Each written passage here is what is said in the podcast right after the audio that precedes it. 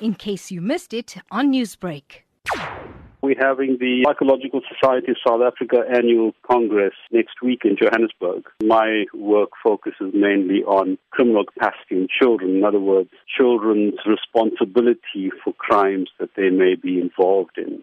This is a relatively new area of work because even though children have been involved in crimes for a long time, the research into this area is quite new. Our work is looking at the extent to which children can actually be held responsible for unlawful actions that they may uh, be involved in. In our country, a child under the age of 10 years cannot be held criminally responsible. That's the current law. It is likely to change quite soon, and the minimum age is likely to be 12 years. But our law also states that a child between 10 and 14 years is also not criminally responsible unless it can be proven that that particular child does have the maturity to be held criminally responsible by a court of law. There isn't a uniform set of ages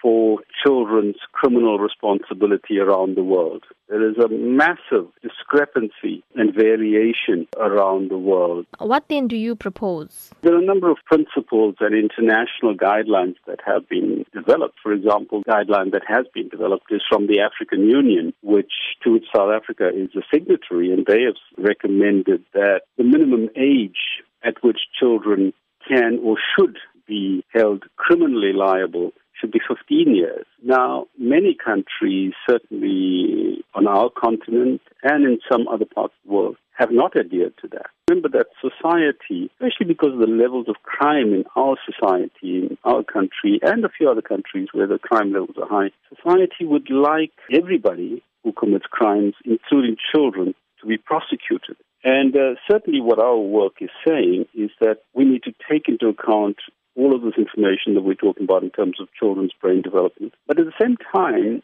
I'm not saying that younger children involved in criminal acts should not have some consequence. What we're saying is that they should not be dealt with in the criminal court situation. They may need to be dealt with in other contexts. For example, within social services, to have very young children taken through the court processes may not always be in their best interest. Because the one thing we must remember is that children's behavior is of a developmental nature. In other words, it's of a transient nature. It's, uh, it's not permanent.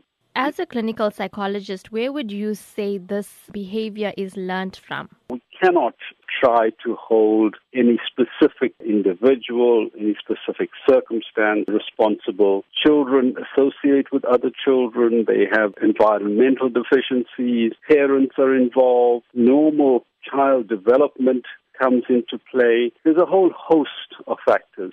Newsbreak, Lotus FM, powered by SABC News.